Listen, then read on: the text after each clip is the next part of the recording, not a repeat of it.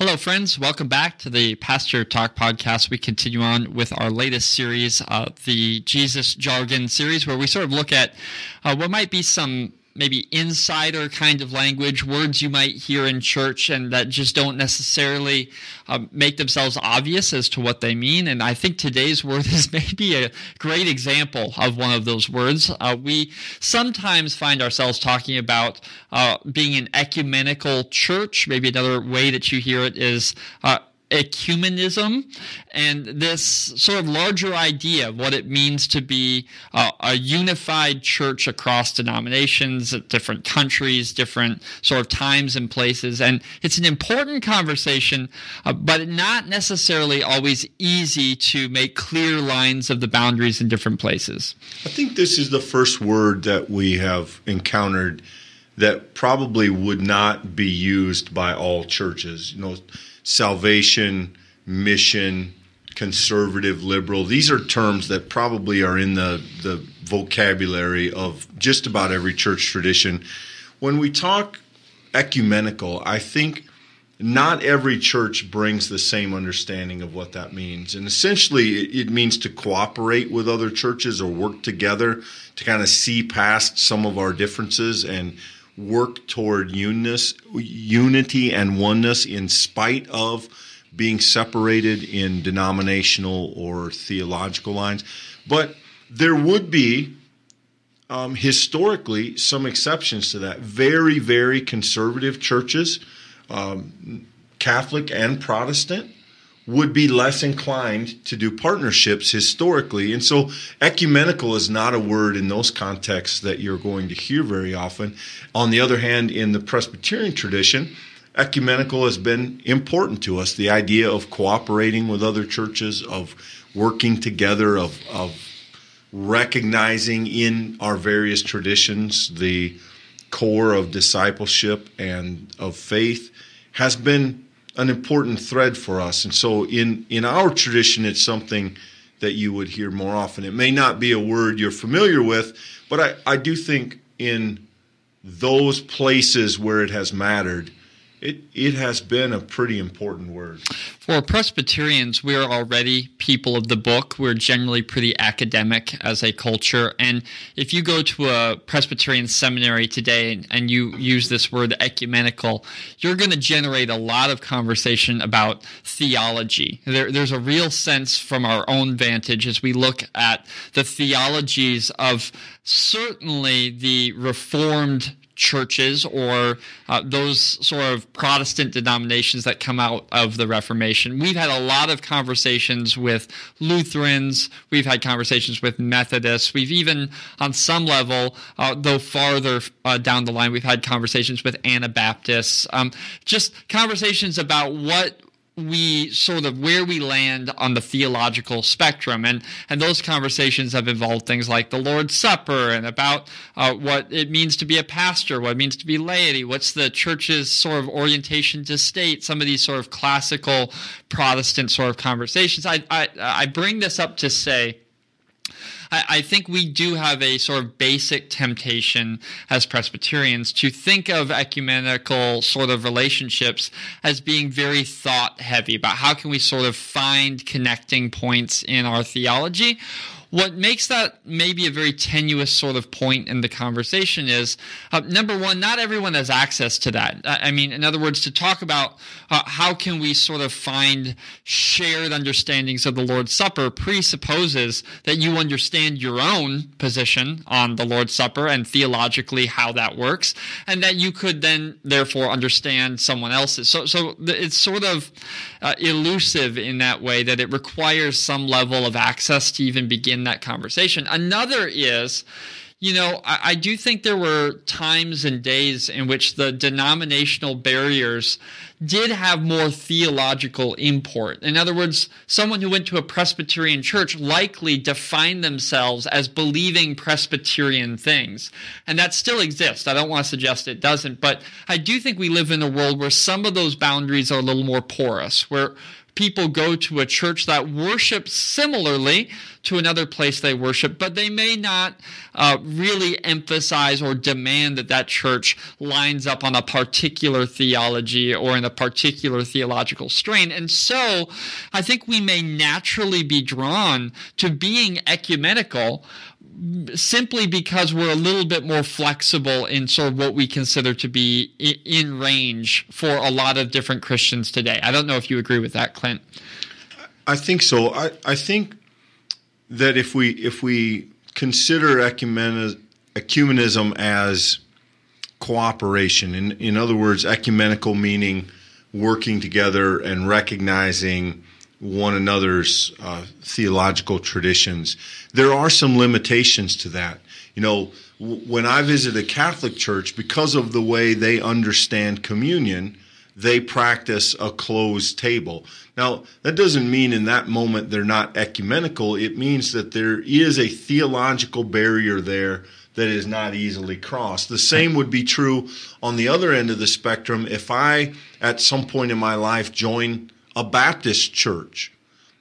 I have served as a pastor, but it wouldn't matter. They would not consider that I've been baptized because I was baptized as an infant. In other words, they have a theological understanding that really wouldn't allow for cooperation in that same sense of honoring one's practice. In, in the middle, you have something like the Presbyterian Church. And, and here at First, when we practice communion, we give the standard invitation. If you belong to a church, if you belong to the faith, come and have communion with us. We, we practice a kind of openness that our, theolo- our theological underpinnings allow for and our, our specific understandings of the Lord's Supper give us that freedom to be invitational in that sense. And so I, I don't think that ecumenical always means that we get along on every issue.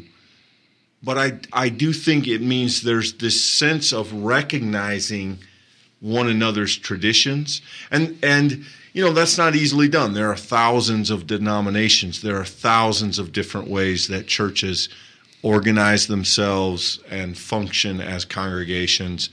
And in many cases, those things um, have some pretty significant differences that get in the way. In other instances, you know, Methodist, Lutheran, Presbyterian, I, I think you're exactly right, Michael. I think you could walk in and out of those churches without really considering the fact that your theological landscape had shifted. You would think, oh, the Methodists oh, I guess they kneel. or the Lutherans, oh, they say trespasses instead of debts. But I don't think you'd have a sense that, whoa, this place is really different. Now, if we go visit a Pentecostal church or an, even an Episcopal church, we're going to have a different experience. We're going to say, whoa, this isn't like what, what I'm used to. But in spite of that, there can be a recognition of partnership and working together. And, and I think at its core, that's what we mean by ecumenical. I think if you're going to trace what it means to be ecumenical back to its root, it very much lives even before the Reformation. So, what we sometimes forget as Protestants is that there were reformations within the Catholic Church for years, hundreds of years before the Reformation, capital R, that we think of and speak of as, as Protestants and Reformed people. And the church had this sort of not regular, but, but also not infrequent cycle of where someone would come and they would see a disparity theologically or maybe even practically in the church, and they would call the church, the Roman Catholic Church, to reform, to be changed. There were lots of movements that came out of that. In fact, something like um, the Benedictine sort of monks, that, that whole process came out of someone seeing a place where the church wasn't living up to its call, and then the church sort of uh, encapsulating this new sort of movement, this new kind of energy. And there's a sense in which that, by its nature, is ecumenical because it affirms that though we may have differences of perspective on, on what this theological thing means or what we're called to be as Christians, it always existed within the institution of the Roman Catholic Church. The institution had enough room to sort of grow with these differing ideas and practices. It was at the Reformation, when we had these conversations with Luther and Calvin and Zwingli and, and all of these others, that we began to realize that this split might be such that it couldn't be unified. You couldn't just put a band aid on it, that the institutional Roman church wouldn't grow to encapsulate these groups. And when that happened, the conversation of ecumenical became serious and sustained. Even uh, Luther and Calvin wrote extensively about what it means to be one body in Christ. This idea that we have written throughout all of the scriptures that we're called to be people unified in the truth of who Jesus is. And, and clearly, they were aware of the fact that this dividing from the church that they had uh, historically called their own was in itself a kind of schisming of the unity that the church was called to. And so they reflected and wrote on this. Uh, of course, they believed that the issues that they were raising were so substantial that there was no other way. But they also reflected that uh, even with all of their vicious words and fighting with the Roman Catholic Church. These writers at their best were willing to confess, yet that, that Christ is even in that fellowship, even if it's tarnished or even if it's hard to see. There was an awareness that we cannot always identify the exact work of Jesus Christ. And so the ecumenical spirit is one who humbly is willing to recognize that even though they may worship differently, even though their theology may lay upon a different path, that it is likely that Jesus is alive and at work in that place. And so the ecumenical vision is one to say, while we will be in different places, we won't be divided theologically from who Christ is. That we can be united in the reality of his life, death, resurrection. We can share the same creeds uh, wherever possible, uh, uh, especially the ancient creeds. Um, we can find shared mission, which has been a real heavy emphasis in the modern church. Um, we can find different ways that we can serve as the hands and feet of Christ. And, you know, it's in those, I don't want to say small, uh, certainly not insignificant places that we sort of see this ecumenical unity of the church lived out. Though, you know, if you've been in the church for a long time, I, I, I, don't think you should beat yourself up if this isn't a phrase or a term that doesn't come readily to mind. I'm not sure that we speak of it in these words that often. Um, but uh, this is present even today in the creeds that we share that are shared by other denominations. I, it, we are intentional about it at a higher level, though we may not sometimes talk about it. I think that there's a sense in which it sounds strange, maybe even foolish, to profess our oneness in Christ when with a quick count in our own community, I can come up with about 12 different denominational churches. And so, what does oneness mean in the midst of that kind of division? What does unity mean in the midst of that kind of separation? And, and I think as we've talked about this, it essentially means recognizing the differences without letting the differences be divisions. And so, where are the places that our various faiths overlap and that we can work or worship together, that we can pray together, that we can study together, that we can take a step toward recognizing that in our own ways, in our own traditions, in our own places, we all seek to be faithful to Jesus Christ. We, we do that with a variety of understandings of what that means.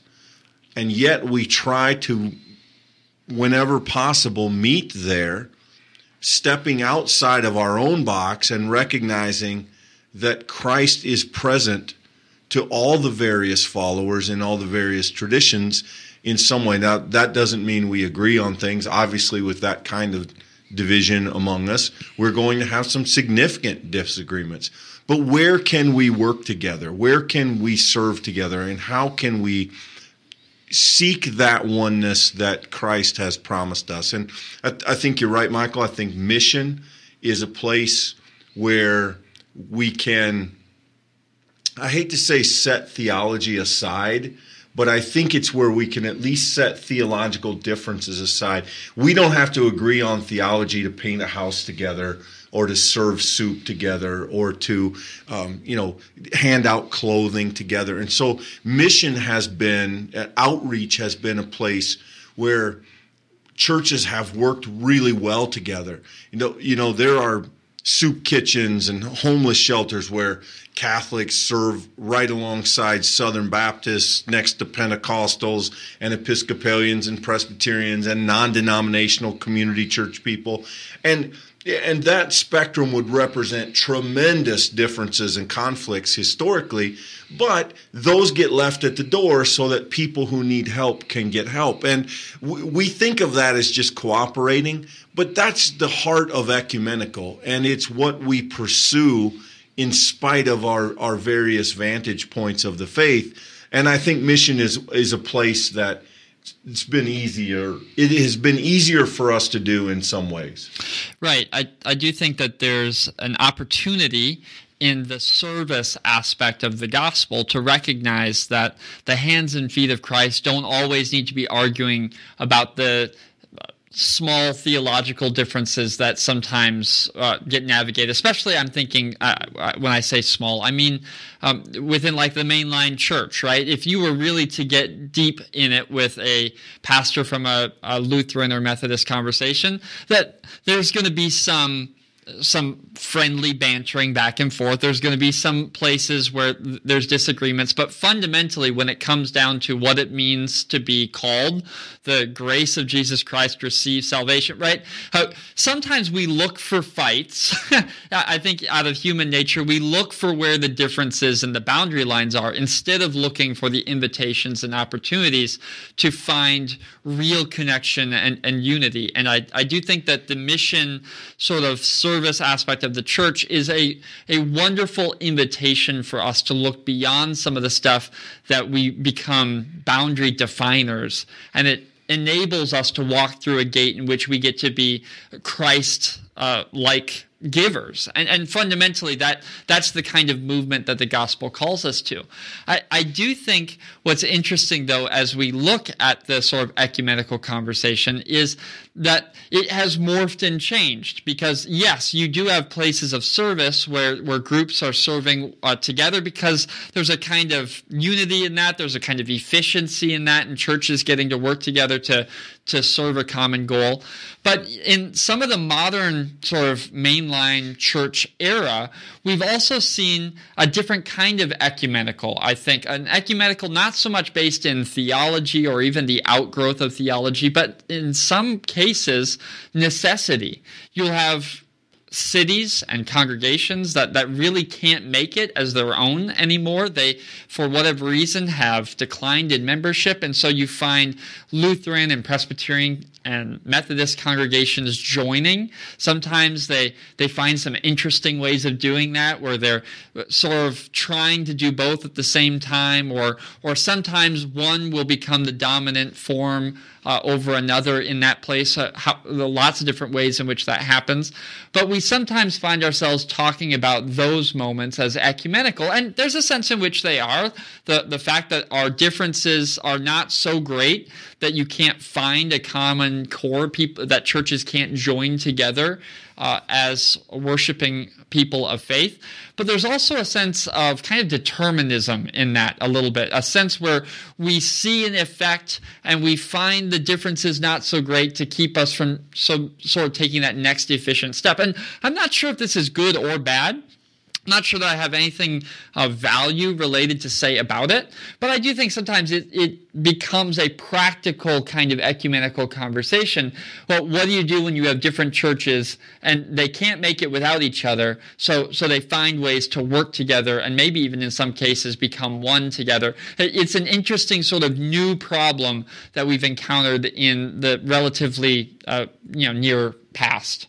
One of the things that those kind of struggles do is to sometimes force us to look past historic divisions. And so we have in the presbytery several instances in which Presbyterians, Methodists, Presbyterians, Lutherans work together and they have formed congregations that include both or in some cases all three of those denominations and they they rotate pastors. There'll be a presbyterian pastor and when that person leaves the next pastor will be methodist or lutheran. And so that kind of cooperation has been essential in places where population is dwindling and church population is struggling because where there perhaps at one point were two or three churches that were functional and independent that simply can't be done anymore. And so uh, it, it pushes us past those boundaries. You know we live in an era in which it can't be assumed that people are going to seek out churches. It, it we live in an era which there's uh, to some extent some increasing pushback on the church from the culture. And as that happens, one of the benefits in that has been the historic places of separation are getting blurred. Hmm. And and now we're just glad to see somebody who calls themselves Christian, whether they call themselves Methodist Christian or Catholic Christian, that doesn't really matter. We're glad to have some coworkers and and some people who come from the same place, so to speak, that we do in regard to belief. And I, I think you know there are some certain challenges to that, but I I think in that there's also a great deal of invitation, and we see it not only uh, um, nationally, we see it globally as denominations begin to partner with sister denominations. Uh, for the Presbyterians, those partnerships are very strong in places like Korea, in parts of Africa, where we now have partnerships and relationships with Presbyterians from a very different part of the world who are doing things like sending missionaries to us, who are helping us think through some of our own struggles based on what they're learning in their own context. And and this kind of globalism is good for the church. It it fuels all of us to help one another, to learn from one another, to encourage one another.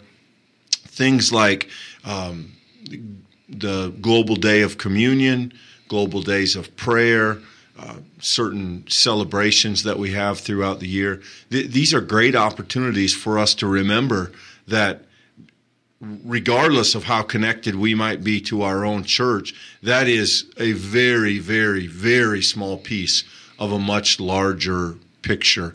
And it, it is good to remember that we need those others in order to be the church together.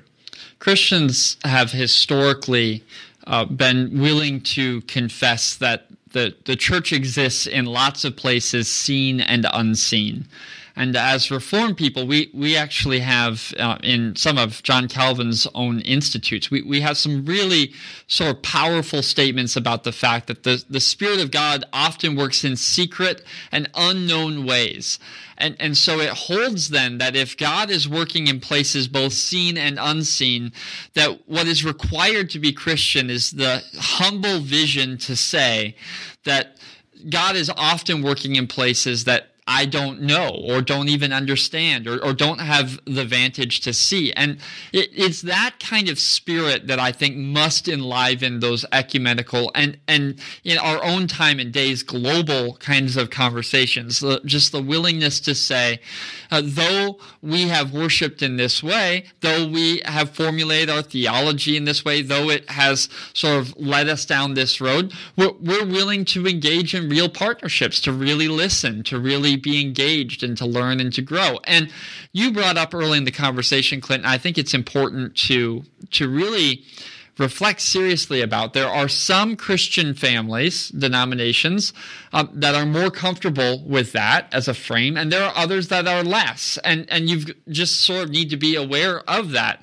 There are some denominations that are much more suspect of the worshiping traditions, of the theology, of even the mission. There are some Christian Protestant denominations that will not do mission with other Christian churches uh, because of how they come to it. They're, by definition, skeptical of, if not antithetical to, that sort of ecumenical idea. And, you know, lots of churches get there from different places. Some are just so focused on evangelism and outreach and culture. They're, they're so vested in reaching people that the idea of connecting with other churches is really not on their radar. Some get there very thoughtfully, theologically, that, that there's a line that cannot be crossed. And since you stand on the other side of the line, we, we can't partner.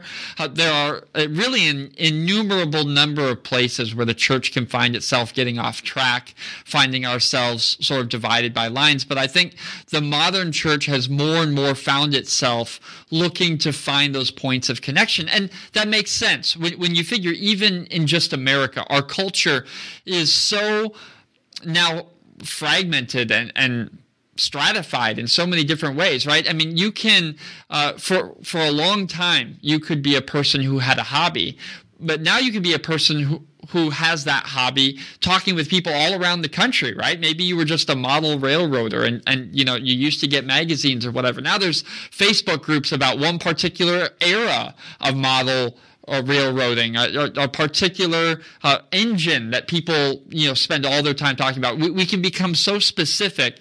There's a sense, I think, in which Christians have understood that there's this present need to have connections greater than ourselves, that, that we should be united by things more than just personal preference, more than just the place where we live. We should recognize that Christ is big enough to encompass this entire world. In fact, not just the world that we have today, but the world of all time. And, and so if that is true, there's this sort of modern understanding more and more in the church that we must be open to the expression of the faith in other places. And that not that we always agree, uh, not that we're going to always find ourselves on the same side of every issue, but recognizing that maybe some of those differences uh, that have historically divided us should no longer have the same force that they have had historically. Maybe we can find some unique and creative connections where we've only seen disconnection in the past. I think realistically, Michael, each time a church or denomination has split, a couple of things have been at play. First, the, there has been a disagreement, a, a strong disagreement to get to the point of separation. And secondly, somewhere in that disagreement, it's been painful. Right. These are not things that happen easily. They come with hurt feelings. They come with the sense of that either one of the groups is wrong or is quote unquote unfaithful or has slipped or is being too rigid or whatever the issue is. But but there are real disagreements and real pain in each and every one of those separations. And so it takes i think a lot of time a lot of grace to then work your way past those feelings to say okay regardless of how we got here, you profess Jesus Christ as Lord, and we profess Jesus Christ as Lord. Let's talk about where we can find an overlap in that and work together. Maybe it's something as simple as we, look, we're praying for your congregation. You know, one of the ways we experience it in this area is, um, which I would say is pretty good. I would say this area has a pretty strong ecumenical sense from most of the churches in the region and and I very much appreciate this because when someone visits First Pres and they say, "Well, I, I, like it here, but it's not it's not really for me. I'm more this or I'm more that or I really like this a little better," then I can generally say, "You ought to visit this church or that church because that that's a good place and you will be well received there and you can grow in your faith there and they preach the gospel there in their own way." And it, it that sense of that sense of cooperation versus competition is helpful, I think, to the overall body of Christ. And what it forces churches and pastors to do, which is helpful, is think beyond our own walls. Instead of thinking, oh, we might have lost a Presbyterian, I think, well, this isn't a person who's going to be best served by what we do. They might flourish more in this other place.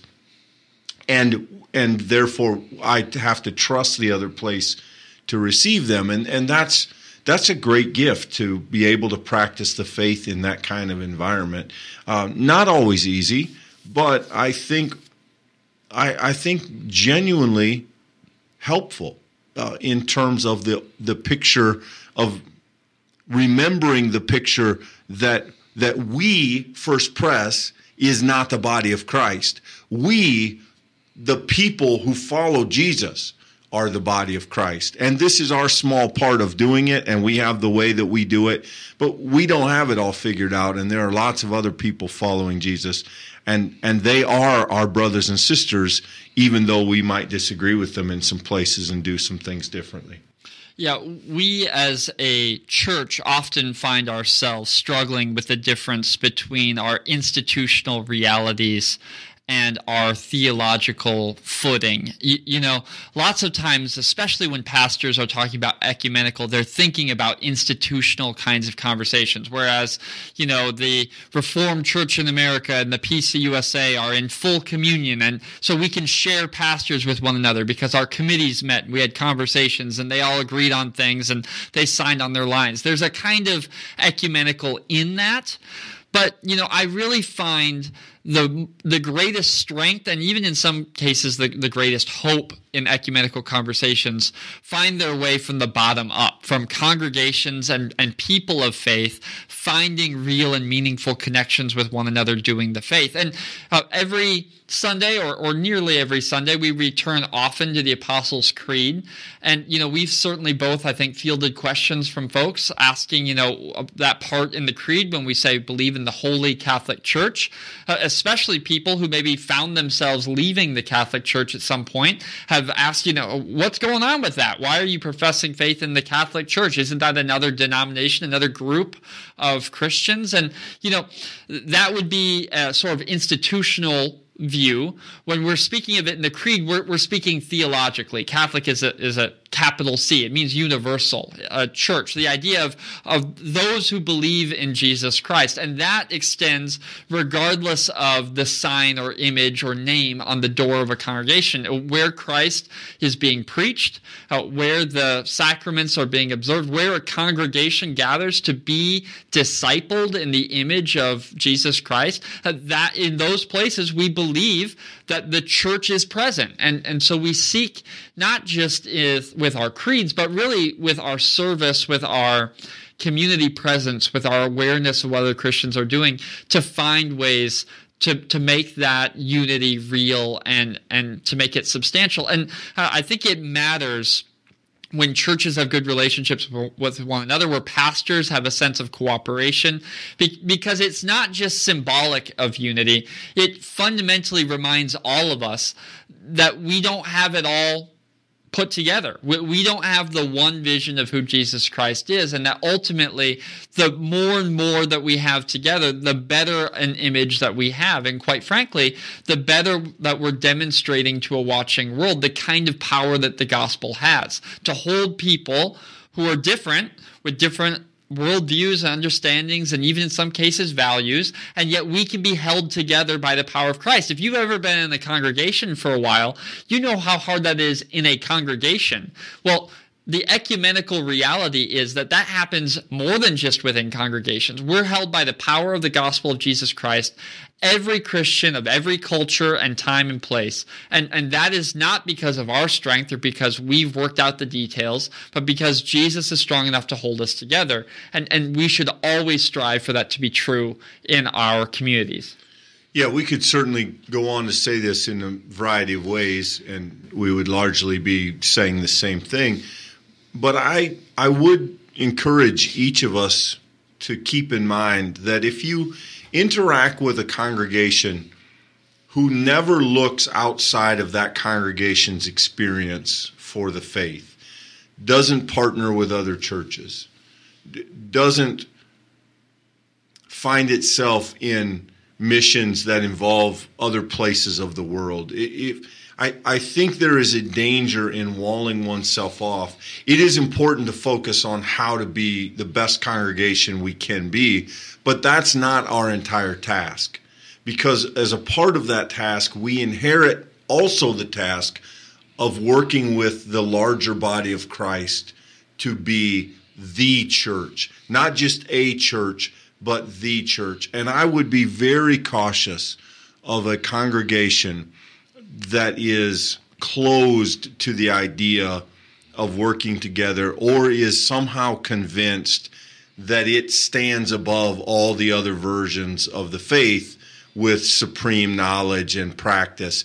I, I think that is a dangerous kind of environment, and I, I would encourage all congregations to um, to work hard to be involved in this this pursuit of unity. Again, it does not mean we're all going to agree on everything. It, it does not mean we're going to be able to work together and worship together in every instance. But it does mean we recognize one another. We try to encourage and support one another, even in spite of those things. And I, I think it is vital. I think it is inherent to what it means to try and be the church in a world that is unfortunately divided, even within the Christian faith. I want to be careful here, Clint, to not talk shop too much, but I, I wonder if this is an experience that maybe some just don't have access to.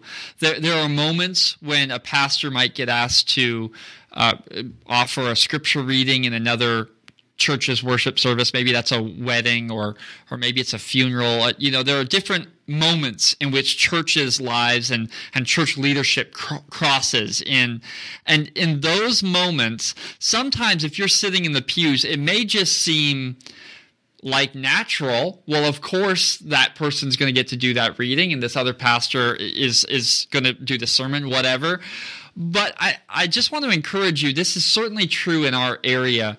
There are moments in which invitations get offered where a pastor will do something in collaboration with another that is not necessarily putting in you know uh, air quotes here normal I, I, there's sometimes some real depth of grace offered like theologically our groups say we're not supposed to get along very well uh, structurally our people don't really talk to each other but there are some beautiful thin moments where we get to have real partnerships where we stand next to each other, where we get to shake each other's hand in a, a way that is more than just just sort of a common courtesy. There, there's some moments even I've seen in my short time where you think that is deep and beautiful because if we were going to be honest, you know, we might fall off on a whole lot of different areas, but in this moment, we can really honor one another's faith and, and discipleship. And so that may not be readily apparent from the pew, but it happens, and when it happens, it's it's beautiful and it's deep, and you know I think we should aspire to to find that wherever we can. I've personally benefited from that in some tremendous ways. One of the first weddings that I did in this congregation, in this building, when I moved up here, involved the Catholic priest at the time who came here and participated in the service. And since I have had the opportunity to be in that church participating in a service, I've had the opportunity to participate at the at a funeral in the Missouri Synod Lutheran Church, which is, you know, by their own theological boundaries, very strict on that kind of things. And and to live out those partnerships because I have met with those pastors in prayer groups or seen them around the community or know the people who go to those congregations and attend those those um, those places you know is remarkable to be able to do those things and to say yeah look catholic presbyterian we're extremely different. Missouri synod lutheran presbyterian we don't agree on a lot but we can do a funeral together. We we can we can minister to this family together. We can celebrate this wedding together. Those are the those are the best parts of what we mean when we use this word ecumenical. And I, I think as the church continues to grow, hopefully one of the things that we will see happen is that th- these various splits that have caused all of these divisions in different churches may begin to heal. And I, I, don't mean necessarily that we'll go back to having only a few denominations.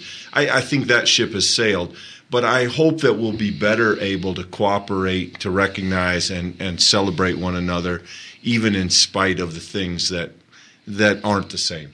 And previously, you sort of offered that caution, I, I think wisely, that if you're going to be in a congregation that doesn't ever look outside the walls, that, that's a place to be thoughtful, to be reflective of. That that's not always a very good sign. I, I want to sort of add my own caution to that, and that is there's this strange thing that sort of exists over the church. You know, I, am always intrigued um, I, when Barnes and Noble was down the road and I could just go sort of browse a bookstore, I would always find myself finding the religion and spirituality section and within there, there's a whole section dedicated to Christian books. And what struck me was how many of those books were really just written for sort of a broad Christian audience. That they would, on the face of them, be ecumenical. That they're not written for Presbyterians or they're not written for Lutherans. They're just sort of written for Christians. And, and the upside of that is um, they generally didn't get bogged down in theological things, right? Uh, what's your understanding of salvation or, or what does it mean to be a, a person who proclaims the gospel, right? Some some of these things that might define one group from another, they, they just wouldn't be existent in those books.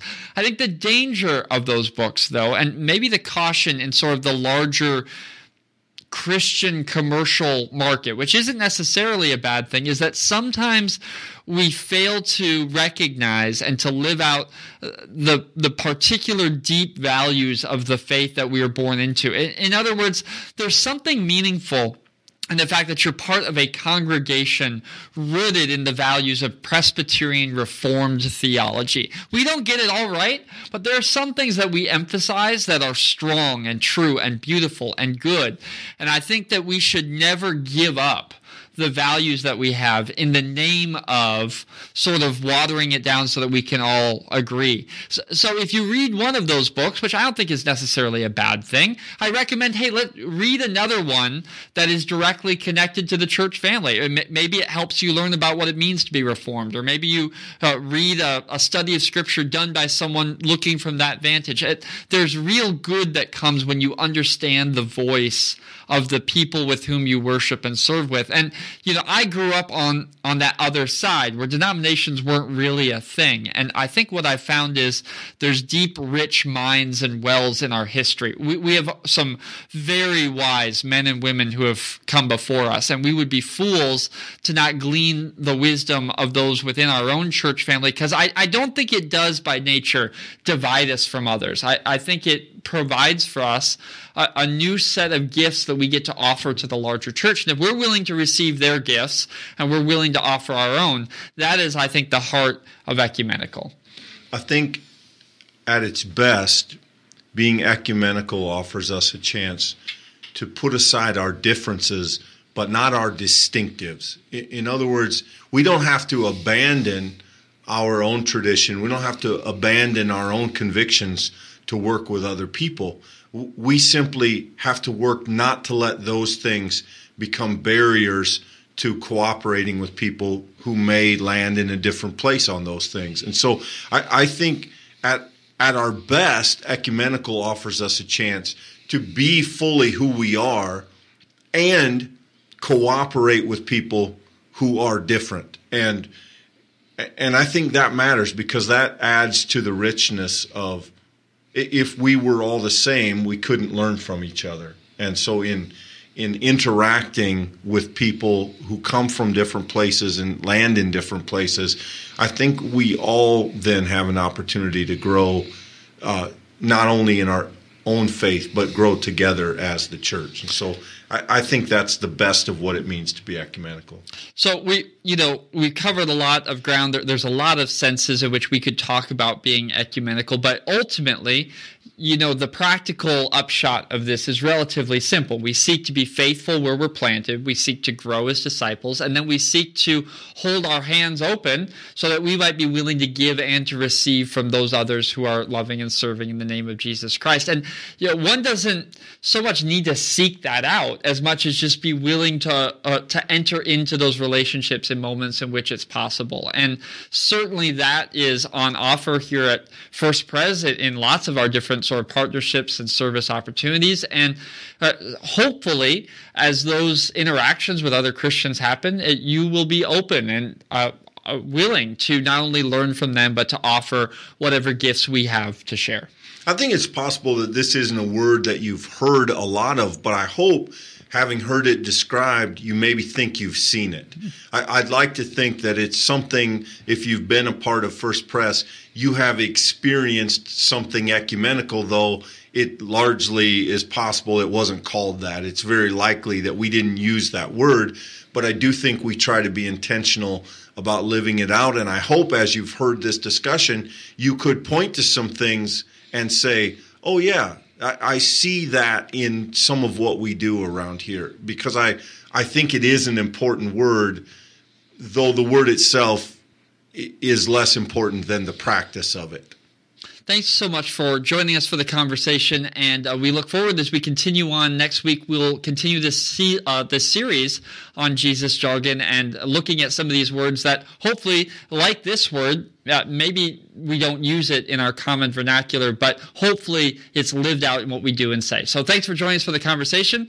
Uh, we'll see you next week.